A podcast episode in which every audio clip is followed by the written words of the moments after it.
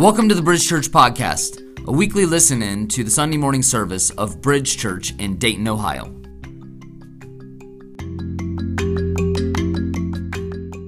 I can remember when our oldest son, Spencer, was a baby. You know, we were trying to figure this whole parenting thing out. The internet at that time wasn't quite so robust, so we would read books and talk to our parents about things that we had no clue about, which was a lot. One of those things was bedtime.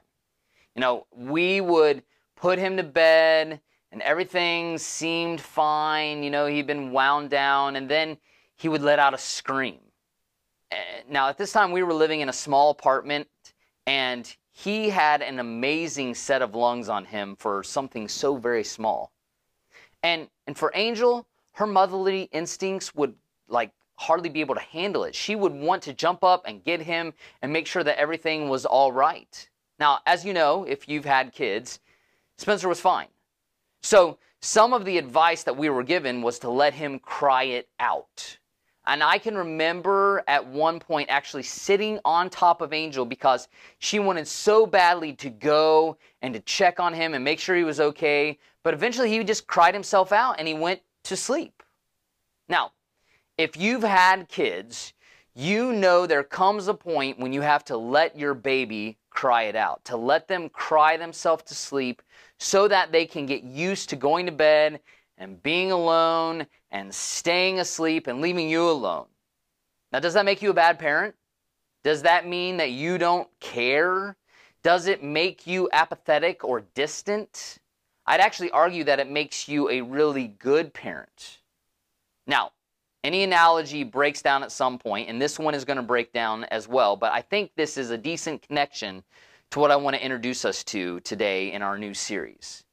I want to look at what might be a very familiar story to many of you, especially if you grew up in the church.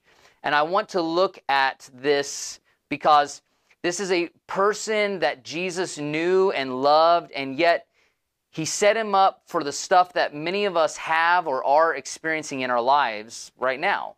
The things that happen to make us think, God, where are you? Do you really love me? Do you know my name? Do you care? I mean, give me a sign, throw me a bone, right?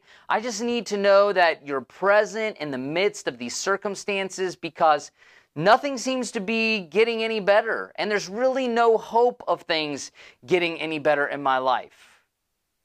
The person I want to look at is John the Baptizer. Now, you may think of him as John the Baptist, but he wasn't a Baptist in the sense of like what we know. He was the guy who baptized. So that's how he got his nickname.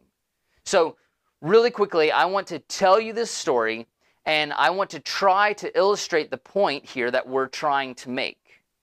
So one day, Jesus is teaching in Galilee when a couple of guys walk up on him teaching and they say, Hey, Jesus, know, we have a question for you. We are John the Baptist's disciples, basically, you know, people that John taught and followed him and went on the mission with him. And John had sent them to Jesus to ask him this question Are you really Jesus? Are you really the Messiah? Are you really the one that we've all been waiting for.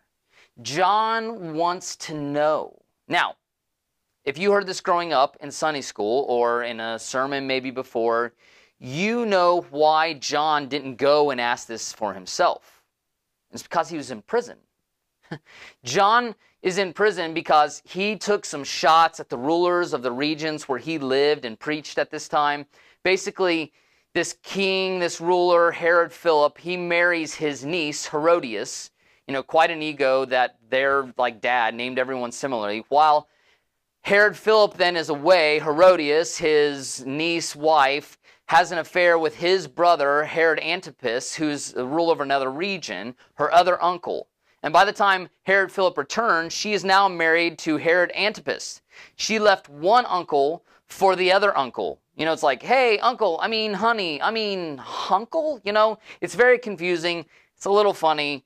It's just important for what we're talking about. So, this is a huge scandal. Everyone knows about it in the region. There's no news channels, but news still traveled fast. And this behavior was and is disturbing in any culture, but especially Jewish culture. So, John the Baptist, in part of his teaching about sin, he kept using Herodias and the Herods as examples. Now, Herod, the one that she ended up with, he kind of thinks this is funny and he doesn't really care, but Herodias does not find it funny. She gets her new husband, uncle, king, ruler Herod to arrest John and to throw him in a dungeon, but not just any dungeon. She has him sent to the easternmost part of the kingdom to a dungeon in the desert. So time goes by and he's just left there. John is just left there. And he begins to have what we have when, when time goes by and nothing happens. John begins to doubt. The interesting thing is that Jesus loved John since before birth, really. Somehow, Jesus' mom and John's mom are related, which makes the two of these guys like some sort of cousins. And, and at one point in time, no one knew who Jesus was, but everyone knew who John the Baptizer was. And, and, one day, John is baptizing and he sees Jesus and he stops everything and he tells his crowd, You've been following me, but this is the guy that you should be following. You know, I'm not even worthy to tie his shoes. He is the Lamb of God that takes away the sin of the world. John announces Jesus' arrival, and, and Jesus expressed back to him like his love and admiration for John. Uh, look, look at what Jesus had to say about John. Truly I tell you, among those born of women, there has not risen anyone greater than John the Baptist. This is a huge statement. Don't run past this. Jesus says, John is the greatest man on earth. How would you like Jesus to say that about you? That's what Jesus thought of John. But now, John, in this moment, after this time, is not sure what he thinks about Jesus. And here's why. Because when Jesus heard that John had been put in prison, you know, what comes next after this? If I was making this up, I would not put this in here, right? If if the Christian scripture is fictitious and someone is just making it up to get us to like believe something, they would not have put this in here. This next part is only here because it's what happened. Matthew is about to tell us what happened as a reliable witness of the life of Jesus. Because if you're trying to get people to believe that Jesus was a great guy, you wouldn't write this next part. This is like way before the guys tracked Jesus down to ask the question that John had for Jesus, right? This is just Jesus finding out. This is when he first heard that John was in prison. So we think that Jesus would go, like, get up and go and visit John. Hey, I'm sorry, you're in jail. Maybe send a care package with a disciple or two. Maybe he would get all of his disciples together and go break him out of prison. I mean, think about it. How would you expect Jesus to act when he hears that his cousin, right, this guy who announced his arrival, the one he said is the greatest man on the planet, how would you expect Jesus to act in that moment? Well, when Jesus heard that John had been put in prison, he withdrew to Galilee, leaving Nazareth. He went and lived in Capernaum. now, when we read this, it's just kind of an interesting fact. You don't look up where these places are and, and what's actually going on, but this is a big deal. Matthew shouldn't have told us this. Uh, here's why. A map will make this a lot clearer, so bear with me. When John was arrested, they put him out here in Machaerus, in the desert, in a dungeon. When Jesus hears that this has happened, he's up here in Nazareth. Now, you would think he would have gone down to visit him in Machaerus or done something, you know, to make what happened to John at least a little bit better. This is an important guy to him. By Jesus' words, the greatest guy on the planet. But Matthew, who was there, tells us that Jesus withdrew and went to Capernaum. Jesus went in the opposite direction. This is how you feel. This is how I feel when we're in the desert and you know you're up north of the sea and at least visit Jesus. Send me a letter. Do something to let me know that you care, right? I mean, here's John in a dungeon in the desert. Jesus is in Capernaum, which at this time was like a beautiful fishing town. palm trees everywhere, beach, right on the water.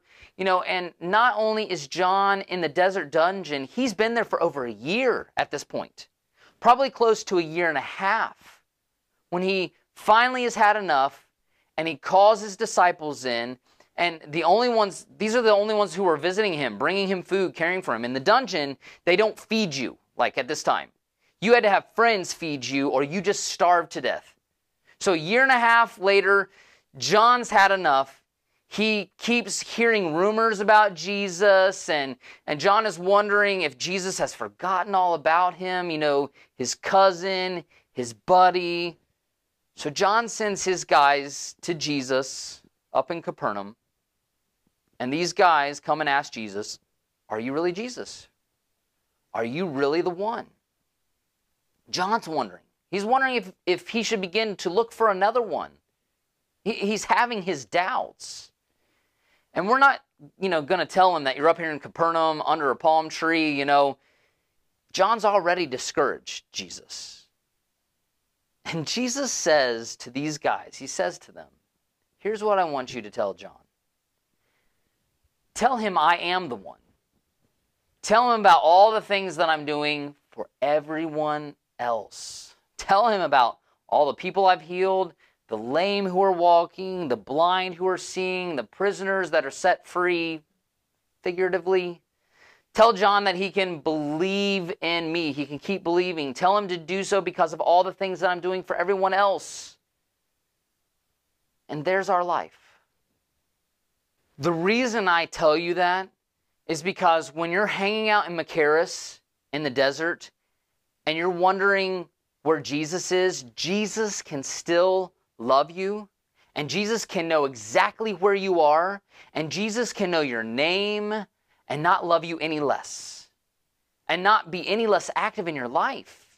If he did that for John the Baptist, the greatest man on the planet, he can absolutely be doing it right now in your life. Here's the amazing thing, and, why I think like the scriptures are so interesting.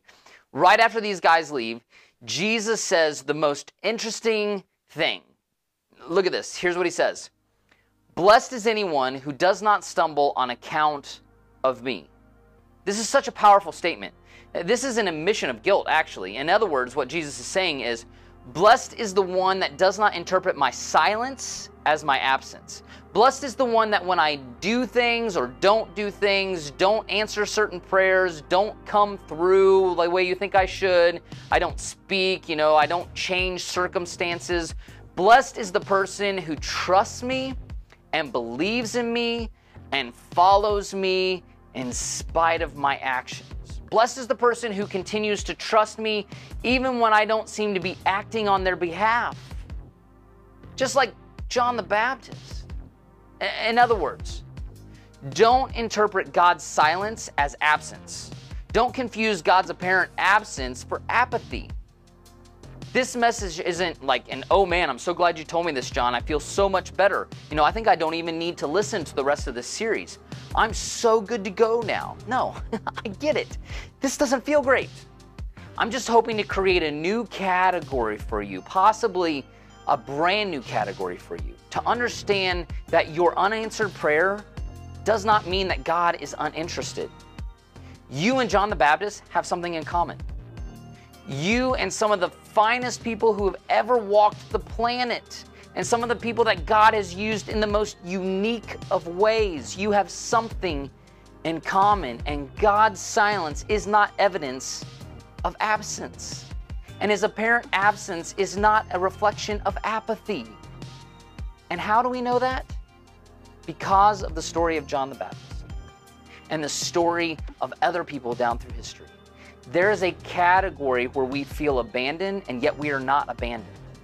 There, there is a season of life where God seems silent and still, and He is neither.